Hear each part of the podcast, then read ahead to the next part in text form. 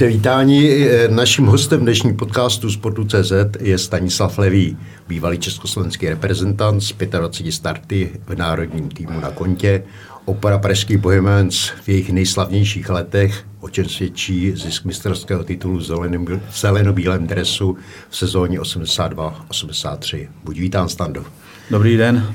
Stejně tak buď vítán Radku, protože mým druhým dnešním hostem je šéf fotbalové rubriky Práva a sportu CZ Radek Malina. Dobrý den. Pro úplnost bych snad chtěl ještě trošku rozšířit představení Standilevého, nebo se sluší přidat, že po skončení aktivní hráčské kariéry v Blauweiss Berlín a TB Berlín se dal na trenérskou dráhu, postupně působil v berlínském klubu, klubu TB Berlín, Hanoveru, Saarbrückenu, po návratu domů ve Viktorii Žižkov, seděl na lavice Slovácka, Plzně, Zlína, aby si poté vyzkoušel angažma třeba v albánských i polských službách. V Albánii získal s týmem Korce mistrský titul, působil i ve Slesku Vroclav. A sluší se dodat, že v Uherském hradišti zastával i funkci sportovního ředitele. Samozřejmě, že řeč bude o podzimní části naší nejvyšší fotbalové soutěže, která v neděli skončila zápasem ostravského baníku s Pražskou Slávií. Zápasem, který alespoň mě připadal, jako by ani nepatřil do naší ligy, protože měl všechno. Grády, zvraty, góly, dvě červené pro mistra z Edenu, penaltu v zastaveném čase a nakonec po výsledku 3-3 dělbu bodů. Souhlasíte, pánové? Bylo to opravdu výjimečné utkání, které jakoby nepatřilo do České ligy. Tak já myslím, že to bylo jedno z nejlepších utkání podzimu. Samozřejmě první poločas nenasvědčoval tomu, že by eh, to mělo být tak dramatické, tak vyhrocené, tak zajímavé, protože Slávě vedla 2-0, měla utkání jasně pod kontrolou, ale červená karta pro Oskara, eh, kontaktní gol, Ostravy eh, to utkání udělal hodně dramatickým, napínavým, bylo to ve velmi dobrém tempu, přispěl k tomu svojí měrou samozřejmě i, i rozočí. Co tomu samozřejmě chybělo, tak to byl vyprodaný stadion, protože takový utkání by si eh, zasloužilo, aby bylo vyprodáno. Ale jak říkám, bylo to jedno z nejlepších utkání, kdy po zápase víceméně nemohl asi ani jeden z trenérů být absolutně spokojený, protože Slávy, jak jsem říkal, to měla dobře rozehráno na tři body. Nakonec eh, ve finále byla ráda za bod, ale byla to, byla to reklama na naší ligu. Radku, ty jsi objel na podzim teda spoustu ligových stadionů, spoustu zápasů. Viděl jsi lepší zápas? Určitě jsem neviděl a byl jsem překvapený, jak se Baník dokázal do toho zápasu vrátit. Eh, nečekal jsem, že by si to Slávě takhle zdramatizovala a vůbec připustila, že se Eh, Baník přiblíží vítězství a vlastně díky Almášimu eh, si myslím, že ho měli na dosah. Eh, bylo na něm, aby v poslední minutě rozhodnul a tam mi zase přišlo neuvěřitelný, že teda při té penaltě zaváhal. Z mýho pohledu byla teda kopnutá hrozně. Tak já si myslím, že Samozřejmě Mandous vystihl směr střely, ale kde Almáši zaváhal, tak to bylo při dorážce, protože to nedokázal vyrazit mimo tyče, ale vlastně před sebe. Almáši se eh, potom zastavil, takže ten eh, moment eh, propásnou, kdy eventuálně mohu dorazit, ale na druhou stranu já si myslím, že ta remiza eh, ve finále byla zasloužena. Asi byla zasloužená, ale eh, chtěl bych jenom podotknout, že při vší chvále, která se cestla na rozhodčího, který ten zápas řídil teda velice dobře, tam byl jeden moment, který ex post byl vidět eh, v opakovaných záběrech, že možná ta penalta v nastavení se měla opakovat, protože Kačaraba běhl do 16 ještě předtím, než Almáši vystřelil. Tak my jsme, nebo já jsem rozhodčího chválil, protože výkony rozhodčích eh, na podzim a především eh, rozhodčích úvaru byly hodně diskutabilní tak eh, i z toho důvodu si myslím, že to neodpískal špatně. A ještě bych tam připomněl jeden moment, kdy Svozil měl žlutou kartu po faulu, potom se zapojil do zbytečné strkanice a myslím, že i dneska v některých médiích to bylo kritizováno, že i on mohl jít ven bych vyzdvihnul teda, ale že rozhodčí vlastně dvě červené karty udělil, což mi přišlo uh, na poměry toho trendu, který se vůči některým týmům v nejvyšší soutěži během podzimu razil. opravdu mimořádný. Radko, není to taky tím, že ten pohled na Slávy se v posledních týdnech dost změnil po té, co uh, unikly od poslechy uh, akce Šváb? Mám pocit, že se tak stalo, ale trošku zase mi přijde, jestli to není takový hon na čarodějnice, že teď se zveřejnili odposlechy proti Slávy, tak jestli teď zase nebudou všichni jako zatím vidět nějaký spiknutí a nebudou jako, nechci říct cíleně škodit Slávy, ale že jako jí to budou chtít spočítat i zpětně. Tak otázka eh, samozřejmě co ještě eventuálně může z těch odposlechů vylézt na povrch, ale fakt je také, že obě červené byly úplně jasné. Nesmysl od Oskara, červená od Honzy Kuchty, Samozřejmě, takže tam nebyla žádná diskuze, tak ty byly udělané obě oprávněně. Diametrální rozdíl od pohárového zápasu Slavě, Slavě se Zlínem, kde Zlín byl zaříznutý, jako zařízl Hitler Sudety. Tam eh, je pravda, že ten výkon rozhodčího měl asi k ideálu hodně daleko, že ty diváci, kteří se dostali na stadion, tak přímo z tribun museli vidět, že to nebylo optimální a že ty chyby tam byly, tam to bylo markantní, tam asi nebylo co řešit. Pánové, řekněte mi, proč takových zápasů nenabízí Liga víc? Je to dáno třeba odvěkou rivalitou mezi Ostravou a Prahou, že ten zápas je takhle vyšpérovaný, takhle vyhecovaný.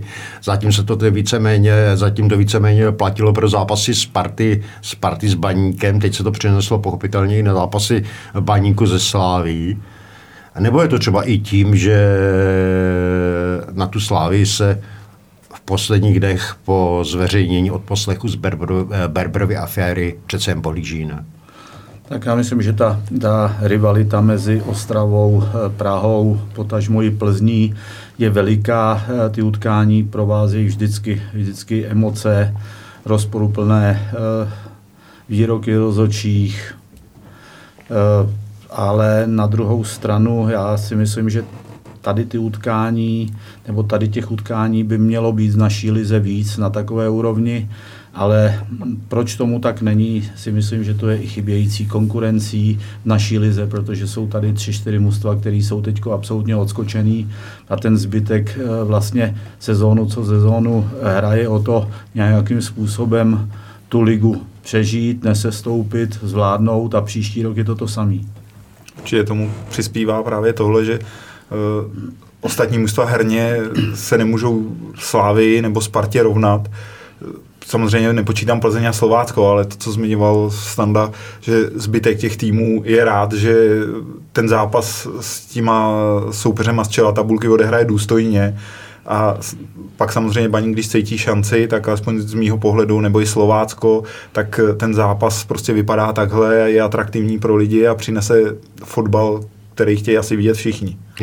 Vy jste fotbaloví experti, fotbal rozumíte. Uh, řekněte mi, proč zrovna v letošní sezóně uh, se ta špička takhle vzdálila, že jsou tady čtyři mužstva, který můžou vlastně hrát svoji vlastní ligu. Tak dlouhodobě Sparta, Slávě i Plzeň na tu špici patří. Je to, je to daný kvalitou těch kádrů, který mají dis, k dispozici. Teď se k ním přidává druhou sezónu i Slovácko, který radikálně změnilo eh, způsob eh, svého myšlení. Já, když jsem tam působil eh, v pozici trenéra a potom sportovního ředitele, tak klub razil jednoznačně cestu odchovanců, mladých hráčů zabudovávat, eventuálně potom eh, prodávat a po příchodu e, trenéra Svědíka, kterého se mimochodem z pozice sportovního ředitele ještě doporučil Slovácku, tak se to radikálně změnilo. Vsadili absolutně na, na zkušenost, na starší hráče. Mluví o tom i fakt, že hm, Slovácko má nejstarší kádr v Rize, a jsou to hráči, kteří eh, opravdu toho mají hodně za sebou, ale tomu samozřejmě bude i eh, podle mého názoru odpovídat teďko rozpočet, že už to zdaleka není ten skromný klub, na který si hráli, ale že i tady v tom šli hodně, hodně vysoko. Jsou v jiných dimenzích po příchodu třeba Petr Želi, Michala Karlece, jak ty, si, jak ty si je na podzim viděl, Radku? Myslím, že právě ty zkušenosti jim hodně pomohly a za sebe říkám, že jsem byl překvapený, jak třeba Michal Kadlec nebo Milan Petržela tomu týmu pomohli a jak prospěšní byli byli velkým, celý to mužstvo bylo velkým oživením ligy a myslím, že hodně přispělo k atraktivitě celé soutěže, že se to nezúžilo ten boj na dva týmy, respektive na tři, eh, ale furt eh, bude i na jaře o co hrát. Vraťme se k té první čtveřici, která eh, tomu ostatnímu ligovému pelotonu odskočila. Uh, zaujalo mi, že ta Slávě není takovým suverénem, jak v letech předchozí, že ten její bodový náskok uh, po podzimu vlastně je minimální a že na jaře bude skutečně o co hrát, protože rozdíl, rozdíl uh, mezi Sláví, Plzní, Spartou tak já si myslím, že to má více faktorů, proč tomu tak je. Za prvý krátká letní přestávka, která Slávii neprospěla. Měla hráče v reprezentaci, potom hráče prodala, měla hráče opory mužstva, jako byl Bořil eh, Ševčík, Kůdela, Provod, jsou zranění, to znamená, že neměli optimální kádr na začátku sezóny k dispozici.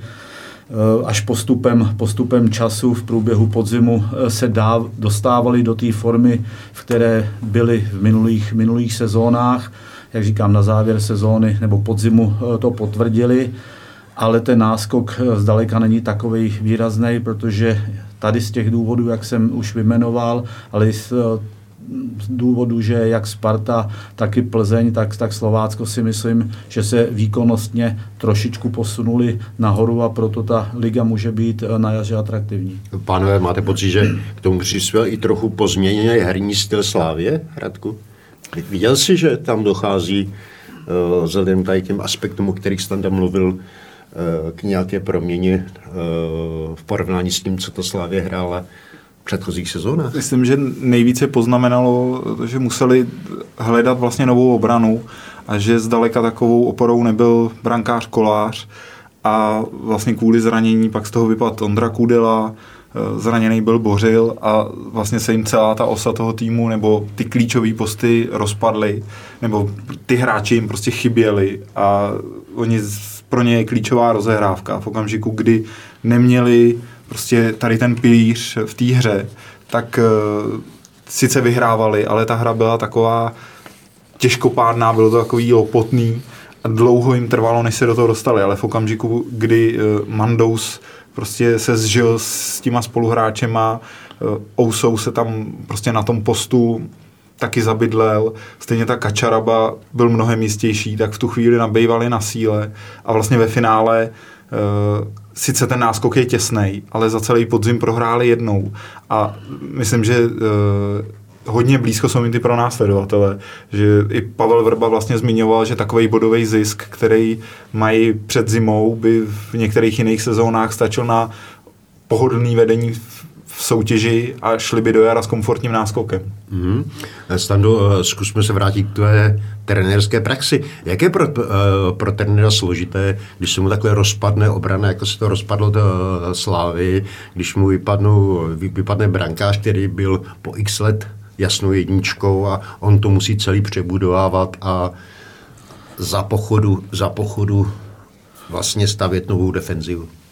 Tak není to, není to vůbec jednoduchý, protože eh, ta obrana byla sehraná. Jak už jsme zmínili, Ondra Kudela stoper, který je konstruktivní, oba dva stopeři, kteří teď hrajou, jestli eh, Ousou nebo Kačaraba, nejsou určitě v rozehrávce tak silný, to znamená, ta výstavba odzadu byla na začátku sezóny složitější. Eh, myslím si ale, že hodně pomohla změna Golmana, kdy Ondra Kolář neměl optimální formu, eh, byl ještě zraněný a Aleš Mandous ho dokázal plnohodnotně víc než 100% nahradit. Tím pádem i ta obraná čtveřice získala, získala na jistotě, ale potřebovalo to určitou dobu, určitý čas, než si to opravdu sedlo, aby zase Slávě mohla být eh, takhle dominantní. Eh, o Slávě byla řeč, zmínili jsme se už i o Spartě. Eh, jak jste viděli vůbec, pánové, na podzim Spartu? Vítězila, ale podle mě herně nepřesvědčovala. Je tam vůbec znát nějaký rukopis Pavla Vrby, čím souhlasím, že herně nepřesvědčila, nebyla v těch zápasech dominantní, na ty vítězství se e, strašně nadřela, ale co tam je znát e, od Pavla Vrby, se týče rukopisu, něco podobného, co razil i v Plzni, chce razit teď i ve Spartě, to znamená ofenzivní krajní obránce. Obránci samozřejmě vypadnul mu z toho Heyer, e, kterého přivedli na tu pozici levého obránce. Wiesner udělal eh, kvalitativní skok dopředu. Oba dva krajní záložníci nebo víceméně křídla, eh, jak, jak Pešek, tak Haraslín jsou ty typy hráčů, eh, které Pavel Vrba chce do svého mužstva, ale kde si myslím, že má Sparta problém, tak to je ve středu hřiště, kde hm, tam chybí větší agresivita, větší rychlost v těch akcích a to Spartu eh, malinko brzdí v tom, aby ta výkonnost byla ještě lepší. Já jsem byl překvapený, když Pavel Vrba přišel do Sparty, jak jsem čekal, že ten progres bude rychlejší, protože uh, vlastně v Plzni si pamatuju, jak rychle uh, proběhla ta změna k lepšímu a nevím, jestli je to zapříčiněný tím, že prostě nemá třeba ve srovnání nebo prostě v nějakém dialogu s vedením takovou sílu, aby právě tady to, co zmiňoval Standa, prosadil, protože všichni to zmiňují, všichni to vidí, ale eh, tady to jako ten nejslabší článek zůstává stejný. Ony ty poměry asi v Plzni a ve Spartě jsou trochu, Samozřejmě. trochu odlišné, řekl bych přímo diametrálně odlišné, že ten trenér v Plzni, kde si Stando taky působil, má asi jiný, jiné pravomoce, jiné kompetence, jeho hlas má asi jinou sílu, než je, to, než je tomu na Spartě. Tak eh, musel si ale Pavel Vrba i eh, v Plzni eh, tady tu pozici vybudovat, vydobít. Výhoda tam byla, že vlastně tam nikdo jiný do té sportovní stránky věci nemluví, nezasahuje, než, než Áda Šádek. A ve Spartě těch lidí je samozřejmě víc od majitele pana Křetinského, Tomáš Rosický a tak dále. A já jsem sám zvědavý teď, jak bude vypadat eventuální zimní transferové okno, eh, co se podaří eh, Spartě na tady tom poli udělat, koho se jim podaří získat, protože pokud chtějí myslet na titul, tak si myslím, že tady s tím kádrem to stačit nebude. Když jste narazili na Spartu, zmiňovali, zmiňovali střed hřiště, tam je taková pozice Božka Dočkala hráče, který to v noze určitě má, který fotbalista je, ale je to, je to, je to fotbalista pro dnešní styl fotbalu nebo pro fotbal, který chce razit Sparta? Já už jsem se, myslím, v minulosti k tomu vyjadřoval. To nejde jenom teď o Obořka Dočkala. Tam jsou hráči, kteří se vrátili ze zahraničí. Jestli to je Čelůstka, jestli to je Eh, Láďa Krejčí starší, jestli to je David Pavelka, vrátili se ze zahraničí z nějakých důvodů. Nedostávali tolik příležitostí, jejich bývalý klub s nima už eh, nepočítal a tady ty hráči eh, Sparta od nich očekávala, že jim pomůže v Evropě.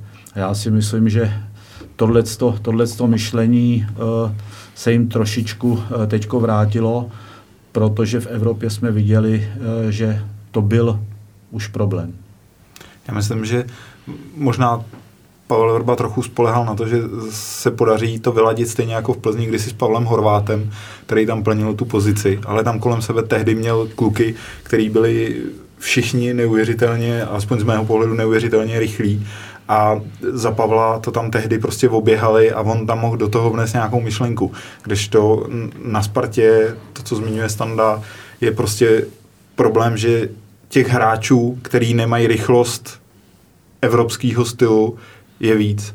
A v tu chvíli mají problém, pokud dojde na měření, jako bylo s Lyonem, nebo pokud hráli třeba ve Skotsku z Rangers, tak tam myslím, že se to taky ukázalo. Nemáte pocit, že jim chybí trochu, trochu takový ten hlad, taková ta chuť něco dokázat tady těm klukům, který se vrátí z zahraničí, mají nejlepší leta za sebou, že taková ta hladovost, dravost která třeba byla u těch mladých kluků v Plzni, na té Spartě chybí a to, že ji trochu limituje?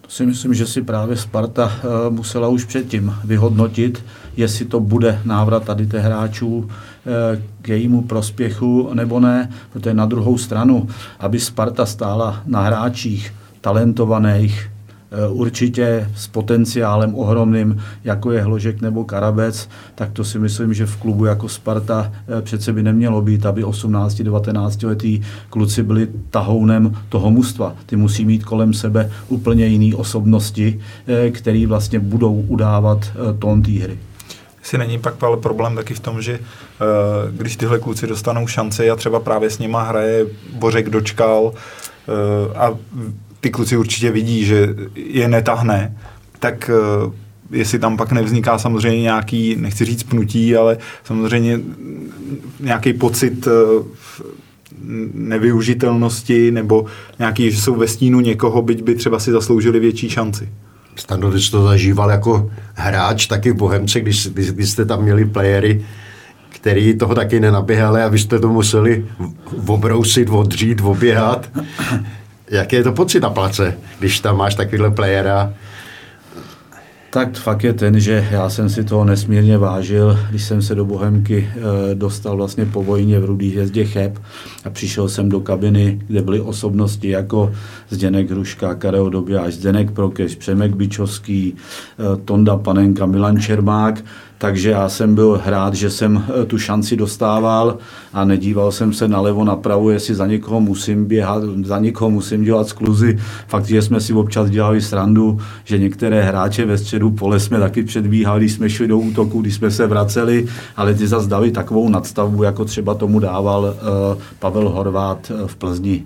On to, to Dapanenka a Karolko, Karolko Dobijáš ve svých pozdějších letech taky moc naběhali, to je pravda. Jako. Tak Karol, eh, Karol samozřejmě to byl velký bojovník, ten nic nevypustil. Eh, hráč strašně platný pro, pro mužstvo a Tonda zase tomu dával tu svoji chytrost, tu svoji kreativitu a eh, do toho mužstva přesně tyhle ty hráči zapadali a proto Bohemka v těch letech byla úspěšná. Byli jste úspěšní kvůli tomu asi, že jste viděli, že oni tu nadstavbu přinesou, takže vám nevadilo za ně dřít, ne? Určitě to, určitě to nevadilo a byli jsme za to rádi, eh, že vlastně jsme i tady tu černou práci mohli odvádět a on tam byl taky takový ještě byč na nás, pokud by se nám nechtělo něco, tak eh, takový moto trenéra Pospíchala bylo, když se ti to nelíbí, tak si běž hlásit zítra v ČKD v 6 ráno a to už byla motivace dostatečná. Než do Kolbenky, tak se člověk radši jezdil.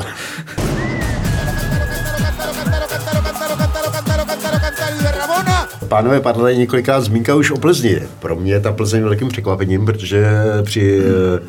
Problémy, které se dostávaly na světlo světa, při avizovaném prodeji Plzně, e, změnách, které se tam udály konci posledního pamětníka, ty velké éry e, Plzně Limberského, ta Plzeň se najednou vyšvihla a konkuruje Spartě, konkuruje, konkuruje Slávy.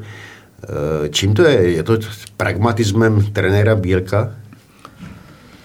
Michal určitě dokázal jednu věc, že na ty hráče napasoval ten systém. Uh, nebylo to, nebylo to opačně, že by si mohl do svého systému vybírat hráče, ale ví, co od kterého hráče chce, uh, jakým způsobem ho, ho donutí k tomu, aby ty úkoly plnil.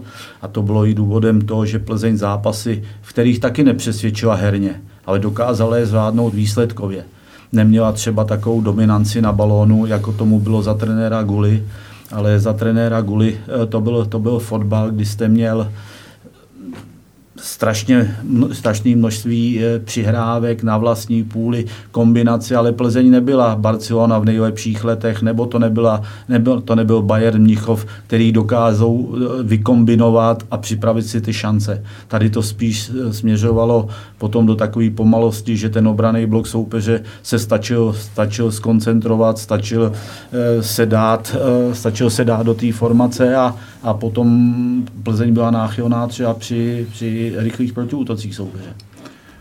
Já jsem byl taky překvapený, jak ten podzim zvládli, protože když jsem se podíval na tu e, soupisku a přičet jsem si k tomu problémy nebo tu situaci, v které se nacházejí, tak e, jsem nevěřil, že by mohli konkurovat e, Spartě, Slávy a vlastně mi pak mrzelo, byť všechny ty vyloučení byly zasloužený v zápase na Slávy, že nedošlo jako na konfrontaci jak, jako v plné síle, protože samozřejmě, když tam padaly červené karty, tak pak Plzeň byla v roli, kdy se nemohla ze Sláví poměřit, ale myslím, že na jaře to bude mimořádná ozdoba soutěže, až na tenhle souboj dojde. Mluvili jsme tedy o pražských S, mluvili jsme o Plzni, zmínili jsme se o Slovácku. E, to jsou takové čtyři mužstva, která se vzdala ostatním, ty nůžky v Lize se rozevřely. E, čím, čím to je? Je to rozpočtem těchto klubů, tedy konkrétně rozpočtem pražských S, je to trenéry, kteří sedí na jejich lavičkách a využívají ten potenciál mužstva, což je třeba případ eh, Slovácka, trenéra Svědíka, o nějž mluvil Standa nebo uh, Michala Bílka v Plzni? My jsme ještě nezmínili Baník Ostrava, uh, který podal proti Slávii opravdu velmi dobrý výkon. I některé předchozí zápasy odehrál kvalitní, ale přesto, že Baník teďko zmiňuji, tak já ho tady do té čtyřice uh, nemůžu, nemůžu zařadit, že už by patřil ke kandidátům, který by se měl prát o, o ten titul. A fakt je, že pokud máte finanční možnosti, jako má Sparta nebo Slávie, tak máte určitě, určitě výhodu. Můžete si i z našich klubů stahnout hráče, eh, a tím oslabit třeba hm, potenciální soupeře eh, nebo posílit, posílit eh, svoje řady a určitě tohleto eh, hraje taky velkou roli. Je pravda, že osobně taky baník nevidím úplně mezi těma čtyřma, protože když by se vzali sestavy a prostě se porovnalo každý to místo uh, hráč po hráči, post po postu, tak uh, ty přední týmy jsou jinde. A vlastně z toho, i z tohohle pohledu je obdivuhodný, když se vrátím ke Slovácku, že to Slovácko je schopný konkurovat Slávy a Spartě, kde ta konkurence je mnohem větší. A tím se asi dostáváme i k tomu, jak se rozevírají nůžky, protože z mýho pohledu je uh, 16 mužstev v lize moc. Stando, tvůj názor, je to skutečně luxus 16 manšaftů? Vzhledem, bych, tu, vzhledem k tomu rozdílu? Ještě bych se krátce vrátil k tomu Slovácku, protože opravdu tam jsou hráči, kteří mají spoustu ligových zápasů, spoustu mezinárodních eh, zápasů za sebou, proto mě to nepřekvapuje. Ale samozřejmě to má i odpovídající cenu, tady ten úspěch. A jak říkám, eh, to mužstvo určitě je daleko nákladnější, než tomu bylo v minulosti. Otázka je, jak dlouho vám tohleto vydrží, jestli vás to postupem času nedožene, protože najednou zjistíte, že tam máte 7, 8 třicátníků že s tím budete muset něco dělat. A pokud eh, se vrátím k té druhé otázce, z mého pohledu opravdu nejenom 16 eh, mustev v naší lize je hodně, ale především eh, u mě postrádá absolutní smysl druhá liga s 16 manšaftama, protože je to profesionální liga, ale na profesionální úrovni bázy tam působí pár mustev, který bychom možná spočítali na prstech jedné ruky a i ta termínová listina druhé ligy, když se na to podíváte, oni skončí někdy v půli listopadu a, a v půli března začínají, takže vy máte mužstvo profesionální, který vám čtyři měsíce nebo dohraje mistrovský utkání. A samozřejmě názor, jak by měla liga vypadat, v kolika mustech, tak každý si najde svoje řešení, ale podle mého názoru eh, by bohatě stačilo 12 mustev. Ty jsi prošel kus Evropy zažíval si ligu v Polsku, zažíval si ligu v Německu, zažíval si druhou Bundesligu v Německu, zažíval si Albánii, takže tvůj návod, tvůj recept by byl, by, by byl v redukci ligy? Myslím si, že jo, že by se absolutně zvýšila konkurence. Samozřejmě ozvou se hlasy, když bude méně mustev, že nebudou dostávat šanci tolik mladí hráči, ale s tím já nesouhlasím. Pokud je mladý hráč kvalitní, má tu výkonnost, tak se prosadí. A není to tím jenom proto, že je mladý, to není žádná zásluha. Výkonnost musí hrát roli a v tom případě, vidíme to u Sparty, Ložek hraje bez diskuzí, hraje ve Slávii Samek, takže jestliže ten hráč má kvalitu a tady ta konkurence eh, by se, myslím, eh, každopádně zvýšila, pokud těch mustev by bylo víc.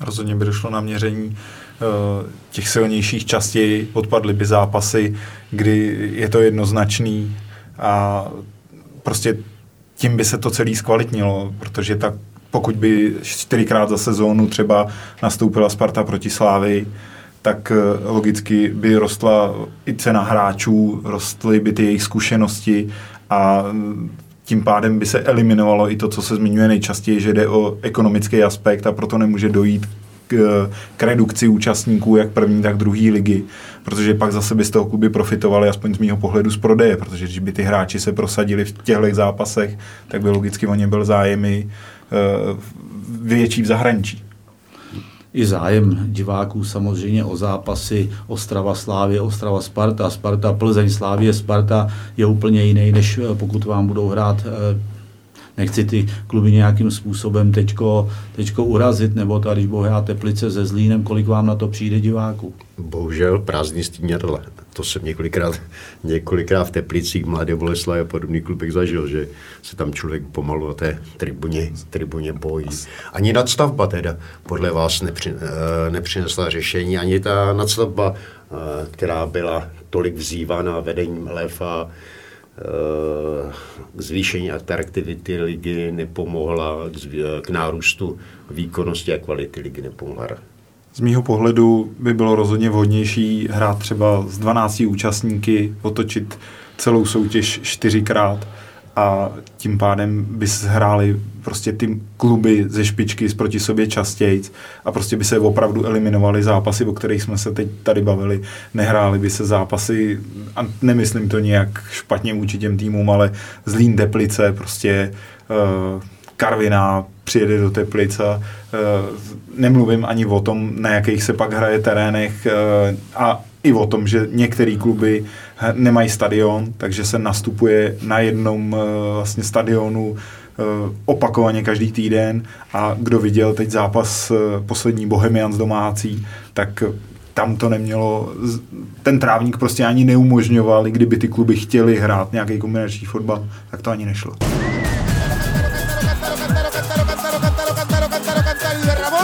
To je další velká anomálie českého fotbalu, Eh, že dva kluby vlastně nemají domácí prostředí, nehrají v domácím prostředí, že Hradec hostuje, hostuje a hostovat bude Mladé Boleslavy, že Pardubice už druhou sezónu hrajou na Bohemians.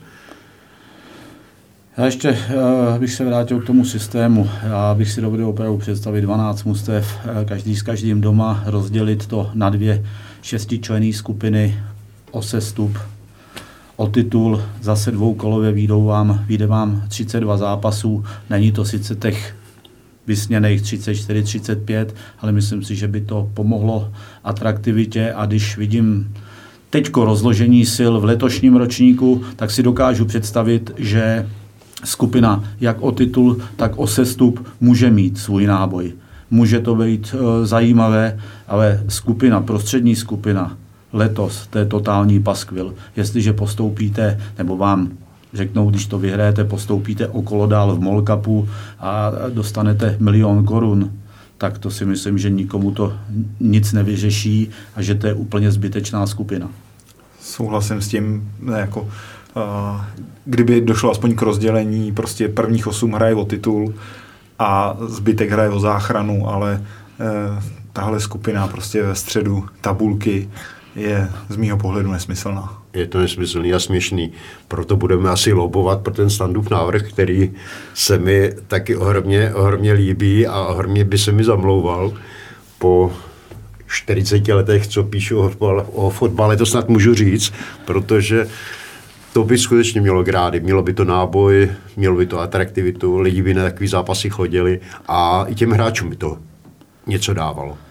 Říkám, samozřejmě budou e, i různý, různý názory, někdo se mnou může souhlasit, někdo se mnou nemusí souhlasit.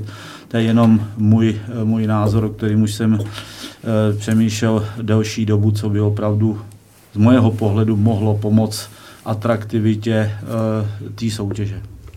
Radku, je na vás, abyste lobovali jako mladý. Prosazovali ten návrh.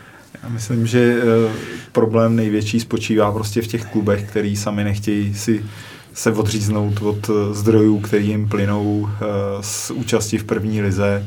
A vlastně už nikdo pak neslyší, že spousta těch klubů na konci první ligy má problémy vyplácet mzdy. A vůbec nemluvím o druhé lize, kde v druhé polovině tabulky asi, kdyby se probrali ty sestavy, tak ty hráči by asi často potvrdili, že dochází k velkému prodlení ve výplatách. Jo, jak se říká, kapři si sami rybník nevypustí. A když slyšíte eh, nebo, nebo víte, za jakých podmínek v některých hlavně druholigových klubech, ale i prvoligových klubech eh, ty hráči, hráči fungují, tak eh, to ať se nám někdo nezlobí, to nemá, to nemá s profesionálním fotbalem nic společného, protože eh, takový, takový peníze, jako tady některé kluby v Lize, o, druhý vůbec nemluvím, si vyděláte v Německu v regionální lize.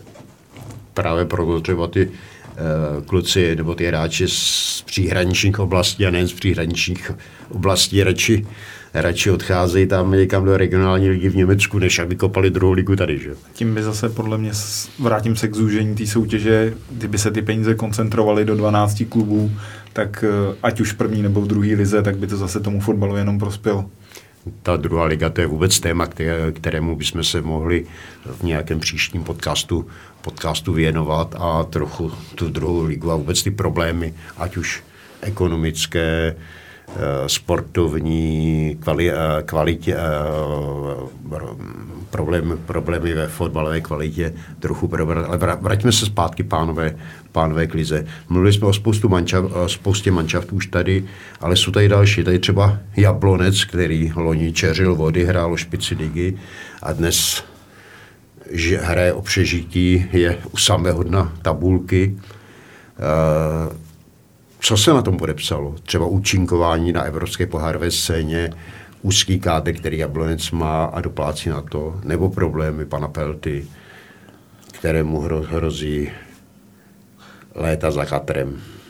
Z mýho pohledu neumím se teda vžít samozřejmě do pozice hráčů, ale já myslím, že je nejvíc tíží ta nejistota, co bude s klubem, protože asi všichni eh, ve fotbale ve fotbalovém prostředí vědí, že Jablonec rovná se Miroslav Pelta a ta nejistota na ně musí doléhat, protože ten kádr samozřejmě k nějakým odchodům došlo, ale zase tak dramaticky se neproměnil. A i v předešlých sezónách bojovali prostě na e, několika scénách a zvládali to mnohem lépe. Já myslím, že od každého něco e, se projevilo na tom propadu e, Jablonce v první lize. Protože v Evropě si myslím, že mm, odehráli slušné partie, určitě tam neudělali ostudu, přineslo jim to i určitý finanční zisk, získali 6 eh, bodů proti mužstvům, s kterými se mohli rovnat, ale tady ta situace kolem, kolem Míry Pelty a i to, že ten kádr byl byl uší a měl jsem mi ten pocit, že dali větší váhu eh, té evropské lize, tak se jim to eh, teď vymstilo, vymstilo v domácí soutěži, ale já jsem přesvědčený, že eh, na jaře, pokud nedojde k něčemu výraznému ohledně situace majitele klubu, takže bude hrát Jablonec lepší roli protože má zkušenýho trenéra, který uh, opravdu tam odvádí velmi dobrou práci, takže by neměl mít, neměl mít uh, se záchranou nebo se setrváním v lize žádný problémy, ale um, otázka, jak, jak dopadne opravdu tady ta situace ohledně majitele. Ono, ta, ono ta kauza Míry Pelty se potáhne ještě minimálně vzhledem k odvolání kvalitnímu soudu a, a spisům a tak dále se potáhne minimálně ještě půl roku, tři čtvrtě roku. Ty největší eh, finanční ekonomické, eh, ekonomické problémy klubu uh, za, zažehna, za, zažehnají peníze z UEFI, protože pár desítek milionů si Jablonec pochopitelně, pochopitelně vydělal a UEFA je nejlepším klubovým sponsorem, jak se, jak se, jak se říká. Taky nemám obavy z toho, že by Jablonec ligy se stoupil. Já jsem zvědavý, jak se ale vypořádají s tím, že hrajou o záchranu, protože si pamatuju z několika případů a teď mi nejrychleji naskakuje vyjádření Štěpána Vachouška před pár sezónami v Teplicích, když hráli o záchranu, jak říkal, že ten tým je sice zkušený, ale s bitvou v těchto patrech nemá vůbec žádnou prostě zkušenost a negativně se to na něm projevuje. A nevím, jestli to tak platí, ale vždy všichni tvrdí, že hrát prostě ve skupině o titul nebo na čele prostě o pohárový příčky je něco jiného, než o holý bytí mezi fotbalovou elitou, tak jestli tohle se na nich nepodepíše. Je to opravdu stando svého pohledu, ať už hráčského, trenérského, manažerského, takový, takový rozdíl pro hráče. Jednoznačně, pro ten tlak, když hrajete o sestup, je uh, enormní souvisí s tím pracovní místa, finanční ohodnocení, všecko. Eh, souhlasím s tím, že to může, může mít na, na hráče Jablonce velký dopad. Byli zvyklí hrát o evropské poháry, v evropských pohárech, teď najednou hrajeme o záchranu. Ale na druhou stranu jsem přesvědčený, jak jsem říkal, tak jak v osobě eh, Petra Rady, tak i v kvalitě toho kádru je taková síla, aby nechali soupeře za sebou a neměli, neměli starosti se záchranou. Starosti se záchranou budou mít určitě Teplice, kde po smrti Františka Hrdlička ten fotbal jde podle mého pocitu cugrund. Už několik sezon, sezon hrajou záchranu. Teď by pro Teplice měl být spasitelem Jirka Jaroší, který jako hráč to dosáhl hodně, ale při debitu ve velkém fotbale, toho je asi na něho naloženo moc, už i vzhledem k ekonomickým problémům, který Teplice vzhledem k postoji belgického vlastníka a největšího klubové sponzora mají. Já jezdím do Teplic hrát na fotbal, je tam příjemný prostředí, je tam klid, nechodí tam tolik diváků. E, e, ve Vipce máte prostor, potkáte se tam s legendama teplického fotbalu, jestli to je Jirka Sedláček, jestli to je Přemek Bičovský. To je pozitivní v Teplicích, ale e, na druhou stranu já jsem zastáncem toho, že v Lize by se neměli trenéři učit, tam už by měli přijít připravený. Zažil jsem to i na Slovácku, kdy eh, experiment vlastně s Michalem Kordlou nebyl až úplně vydařený. Až po eh, příchodu Martina Svědíka eh, se to potom zvedlo. A někde jsem četl, že Teplice teď chtějí sadit na charakter hráčů, který se budou být za Teplice, budou bojovat, udělají všecko pro záchranu.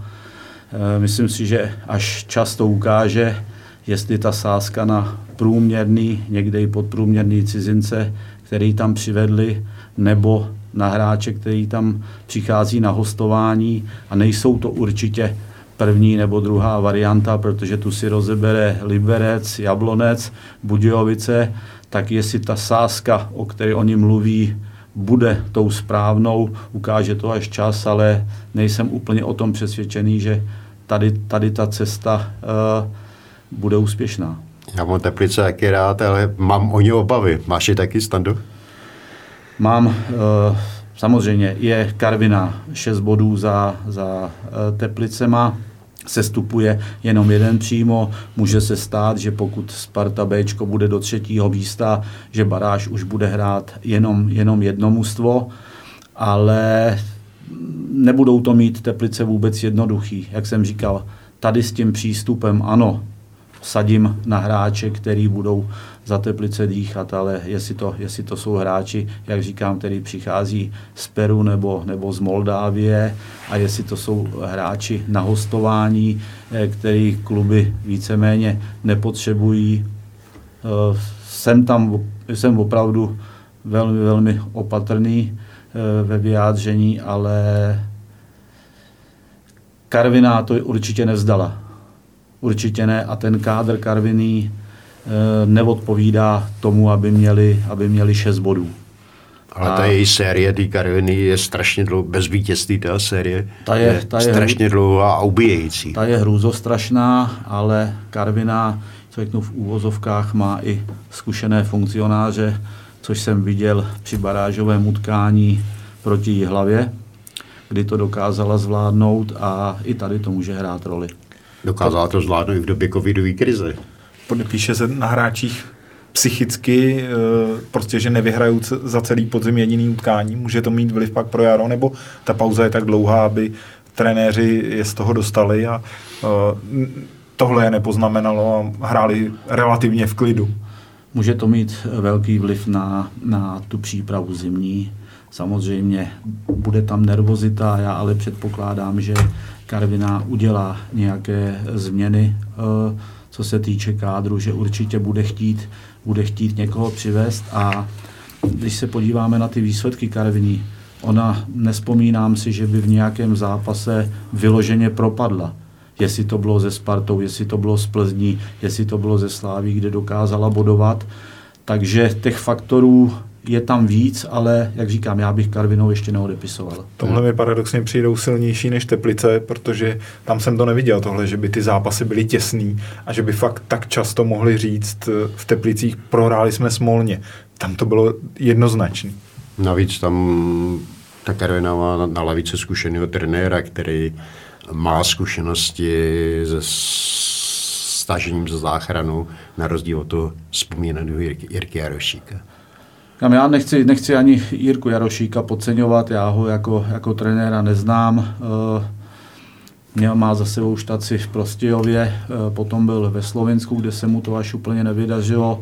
Určitě chtěl, chtěl do ligy. Uvidíme, jestli to nebylo, jestli to nebylo uh, moc, moc brzo a zrovna do týmu, kterému se nedařilo, který má svoje problémy, ale na druhou stranu může si tam, může si tam udělat jméno a pokud by uh, Teplice měl zachránit, tak, uh, tak určitě to posílí jeho pozici. My jsme narazili na tu baráž, která bude nebo může být trochu podivná tím, že Sparta B figuruje, figuruje eh, na výslední druholegové tabulky, tak by se vlastně jeden ten zápas o tu záchranu barážovi vůbec nemusel hrát. Myslím, je, to vůbec, je to vůbec normální, Radku, aby v průběhu soutěže se přišlo na takovou absurditu, když při, přišlo mi to úplně neuvěřitelný a s kolegama z jiných redakcí jsme se o tom eh, bavili a je pro mě nepochopitelný, že tohle není zanesený v řádech dopředu a vlastně se to řeší až v průběhu soutěže a z mýho pohledu se určitě spousta, nebo spousta ty týmy, které jsou na dně ligové tabulky, budou upínat k tomu, aby se Spartě dařilo dál a tudíž vlastně jenom jeden tým šel do baráže. Tím spíš, že to teď vlastně ještě funkcionáři potvrdili, že vlastně přímo se stoupí jeden tým a pokud Bčko Sparty bude na postupové pozici, tak eh, nepřejde ta pozice na další tým, ale prostě se to zúží jenom na jeden souboj v baráži. Stando, tvůj pohled? Já myslím, že mužstva od desátého místa v tabulce eh, všichni budou držet palce Spartě B, že to odnese jenom jeden a jak, jak eh, jste říkali tady, jsou to věci, které jsou pro mě taky nepochopitelné, že v průběhu soutěže, ale to už byla minulá sezóna, kdy jeden hráč Opavy šel eh, do karantény, ukončila se soutěž, takže to už mělo taky takovou podivnou příchuť. Takovou absurd, takový absurdní nádech, zvláště když to byl hráč, eh, který tam ostoval z Karviné, že To bylo a teď to policejní odposlechy znovu potvrzují, že to bylo jedno velké divadlo. A teď k němu může dojít opět, protože vlastně Sparta si může režírovat boj o záchranu v lize podle svých potřeb eh, prostřednictvím svého Bčka.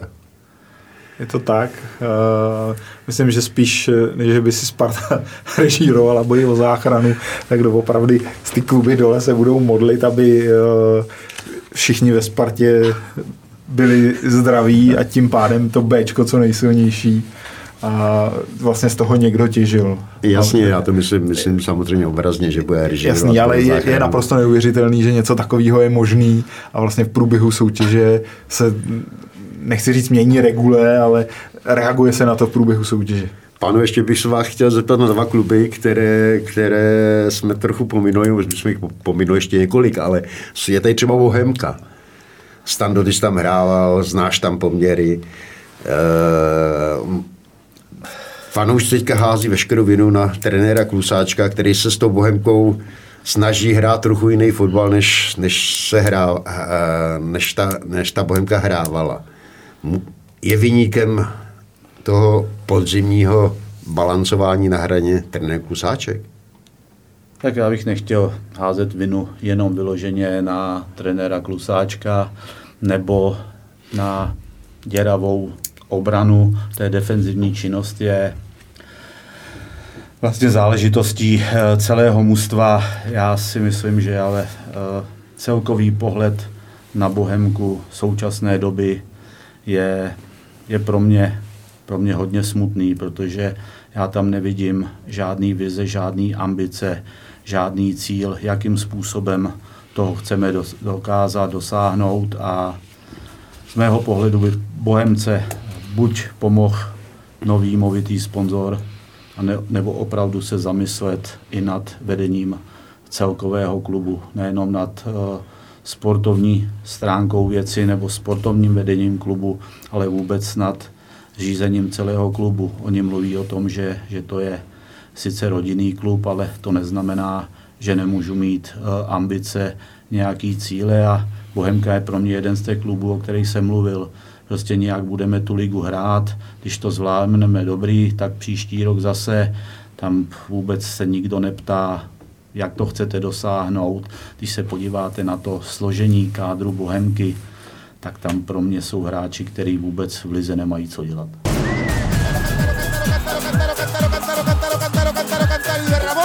Je to tak, vlastně během celého podzimu ty výsledky jich strašně kolísaly. Eh, neměli žádnou sérii, že by eh, si mohli říct, že to zvládli a, a hlavně v tom bylo vidět nějaký systém nebo nějaká, eh, to, co zmiňoval snad, nějaká vize. A prostě v mých očích to tak plácali.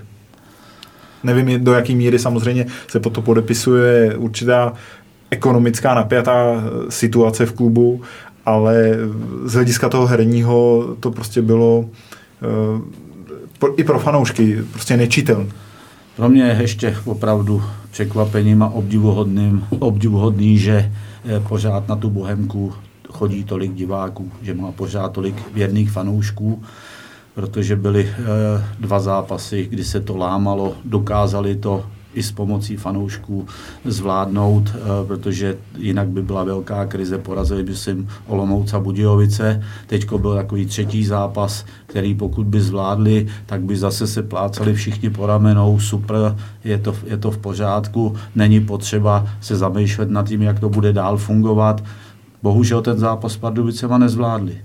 A to si myslím, že je nejvyšší čas opravdu se zamyslet, nad směrováním a řízením toho klubu, jak by to mělo dál pokračovat, protože jinak vidím budoucnost pro Bohemku ne zrovna růžově. Může to být paradoxně prospěšný pro ně? Že prohráli tenhle zápas a e, nejdou do té zimní pauzy s klidem, jestli tam bude něco dít, že se tam něco nastartuje? To, jak, to, jak e, vidím Bohemku, nebo jak, jak to pozoruju z pozdálí, tak si myslím, že e, ani tady ta porážka je nedonutí k tomu, aby začali přemýšlet, přehodnocovat to, jestli takhle, jak to děláme, jestli opravdu to má nějakou budoucnost nebo ne.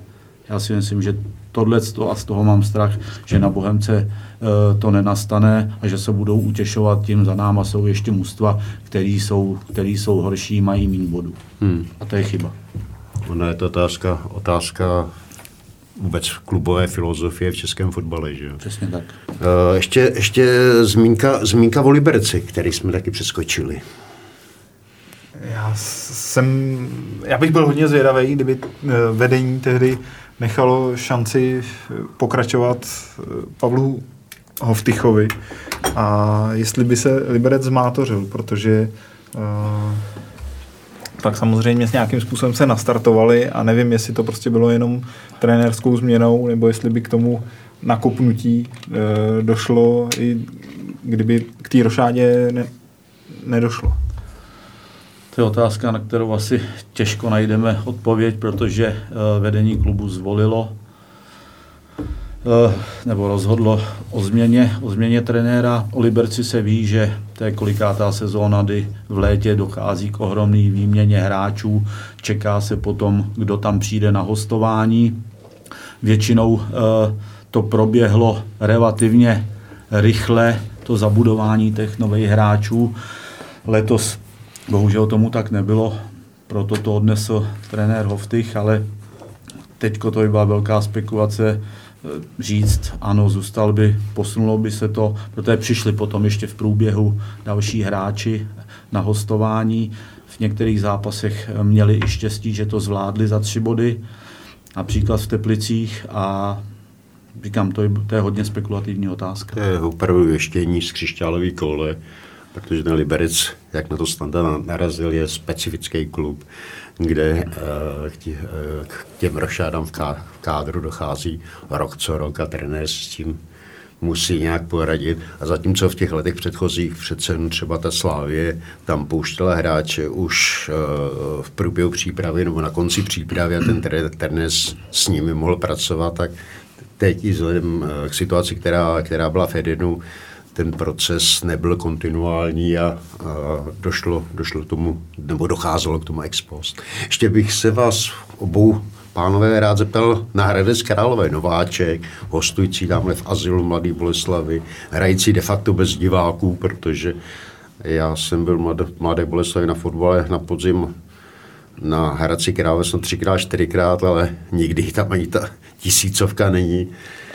Přesto je pro mě ten Hradec překvapením. Já vím, že v Hradci eh, po odchodu Zdeno Frťali eh, hodně přemýšleli, na jakého trenéra vsadí. Jestli to bude nějaký mladý, perspektivní, jak se říká, který má zmáknuté nové metody, anebo jestli vsadí na zkušeného kouče. A z mého pohledu to rozhodnutí eh, vsadit na zkušeného kouče bylo trefou, trefou do černého a Mira Koubek ukázal, že věk nehraje žádnou roli a myslím si, že jak, jako byl garantem nebo je garantem eh, v Jablonci Petr Rada úspěchů až teda na letošní sezónu, tak i přínos uh, Míry Koupka pro Hradec je enormní. Pro mě bylo překvapením hlavně z toho důvodu, že ten kádr se proti druhé lize zase tak dramaticky neproměnil a eh, dokázali hrát obdivuhodně. Hodně jim asi pomohlo vítězství nad Plzní, Eh, který bylo se štěstím, ale tam se to zlomilo a tam podle mě si ukázali, že můžou hrát, eh, když ne prostě s tou nejlepší trojkou, tak eh, určitě sbírat body se všema ostatníma, prostě jim to vlilo hodně síly. Jak pan Koupek říkal, sbírali body jako voříčka veverky na zimu a nazbírali jich hodně, ale oni i s těmi nejlepšími kluby hráli dobrý partie. Teďka třeba naposledy, když hráli doma se Spartou, tak i trenér Vrba, trenér Sparty přiznával, že ten Hradec byl na ně tak nachystaný a připravený, že jim de facto nic nedovolil, že jim si ta Sparta nevytvořila převahu, nepřehrála je, i když rozpočty Sparty a Hradce jsou diametrálně odlišné, i když fotbalové kvality hráčů Sparty a hráčů s prominutím no, no hráčů Hradce Králové se diametrálně liší. Eh, mně to trošičku připomíná eh, Plzeň, kde, jak jsem říkal, eh, Michal Bílek napasoval tu taktiku na hráče, na kádr, který má dispozici.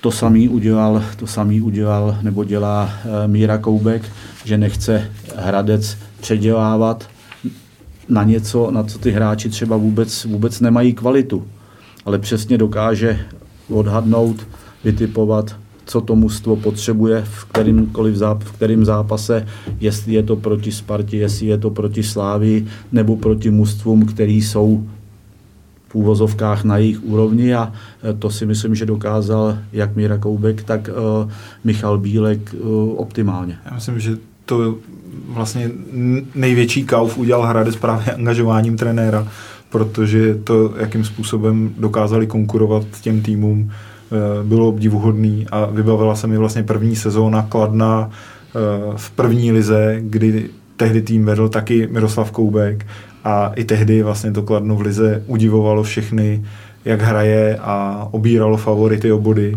a vlastně všichni ho odsuzovali tehdy, že se stoupí a nebude vůbec uh, patřit k týmu k oživení uh, soutěže a hráli velmi důstojnou roli a tohle Hradec ještě posunul mnohem dál a s Miroslavem Koupkem myslím, že i na jaře můžou uh, hrát na rozhraní skupiny o titul a té skupiny playoff.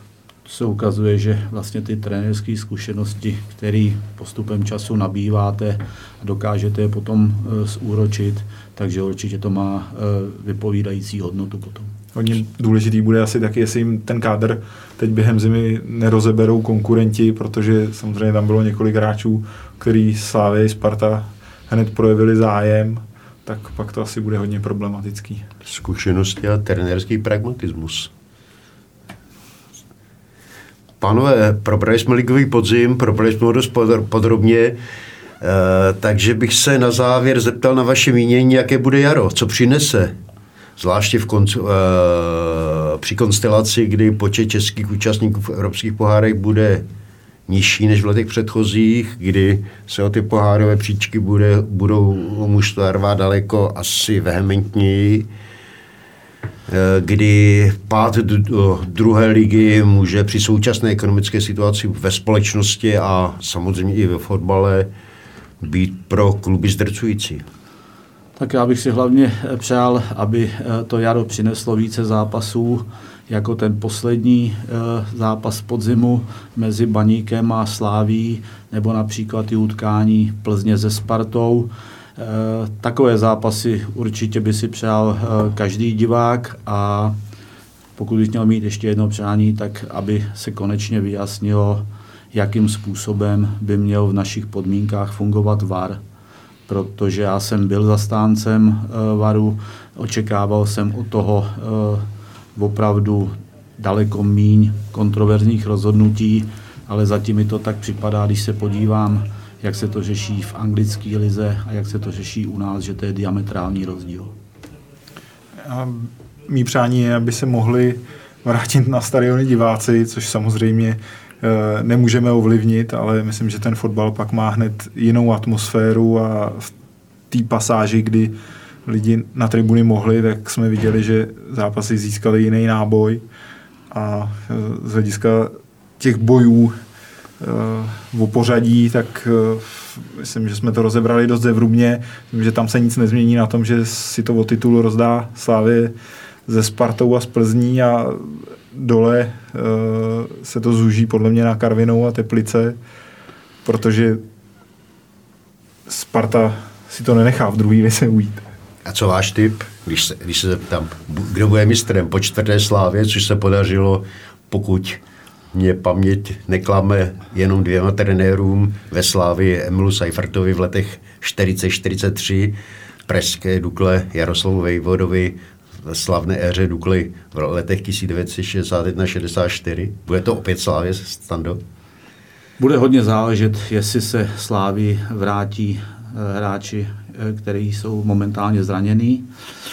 Dalším otazníkem bude, co eventuálně Sparta v zimním přestupním období dokáže, dokáže udělat a jakým způsobem Plzeň vyřeší uh, svoji situaci ohledně uh, nového majitele a podle toho se bude ta soutěž uh, rozhodovat.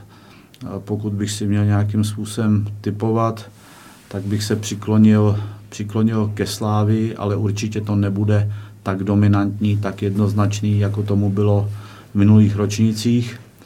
A pokud jde o, o záchranu, tak opravdu tady ty dvě mužstva, které jsme jmenovali, Teplice a Karviná mají nejhorší pozici, ale může se vám stát, že prohráte na začátku, jestli to je, jestli to je Bohemka, jestli to je Zlín, jestli to jsou Pardubice, prohráte dva, tři zápasy, ty manšafty dole udělají krátkou sérii, malou sérii eh, čtyřech, čtyřech, pěti bodů a může to být všechno jinak, ale tady ty, dva, eh, tady ty dvě mužstva jsou asi největší kandidát. Radku, co tvůj typ?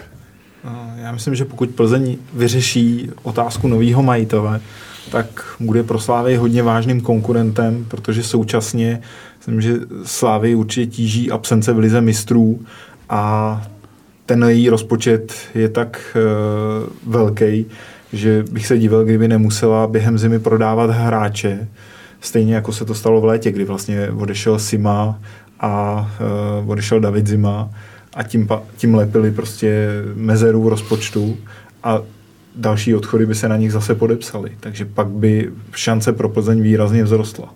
Takže žádná spanilá jízda. Neočekávám, že by to bylo jako uh, nějakým způsobem rozhodnutý několik kol před koncem. Myslím, že to bude fakt tvrdý boj a jestli Slávě bude obhajovat, tak uh, jí to bude stát hodně sil. Komu by si přisoudil Černého Petra? Ač nerad, tak myslím, že Teplici. Já tady to nepřeju vůbec nikomu, protože vím, že, eh, nebo dovedu si představit, co ten sestup by, by znamenal a nechám to, nechám to na těch mustech a na jejich vedeních, aby, aby to zvládli a mm, ohledně sestupu nedokážu, nedokážu říct jasný typ. Pánové, děkuji vám za po, povídání, určitě povídání zajímavé. Doufám, že se po novém roce opět sejdeme u našeho podcastu Bodlo, že si opět najdeme téma, o kterém bychom si mohli se Standou Levým a s Radkem Malinou povídat, a probrat, probrat je a trochu osvěžit fotbalovou atmosféru. Děkuju. Já děkuji za pozvání. Děkuji za pozvání.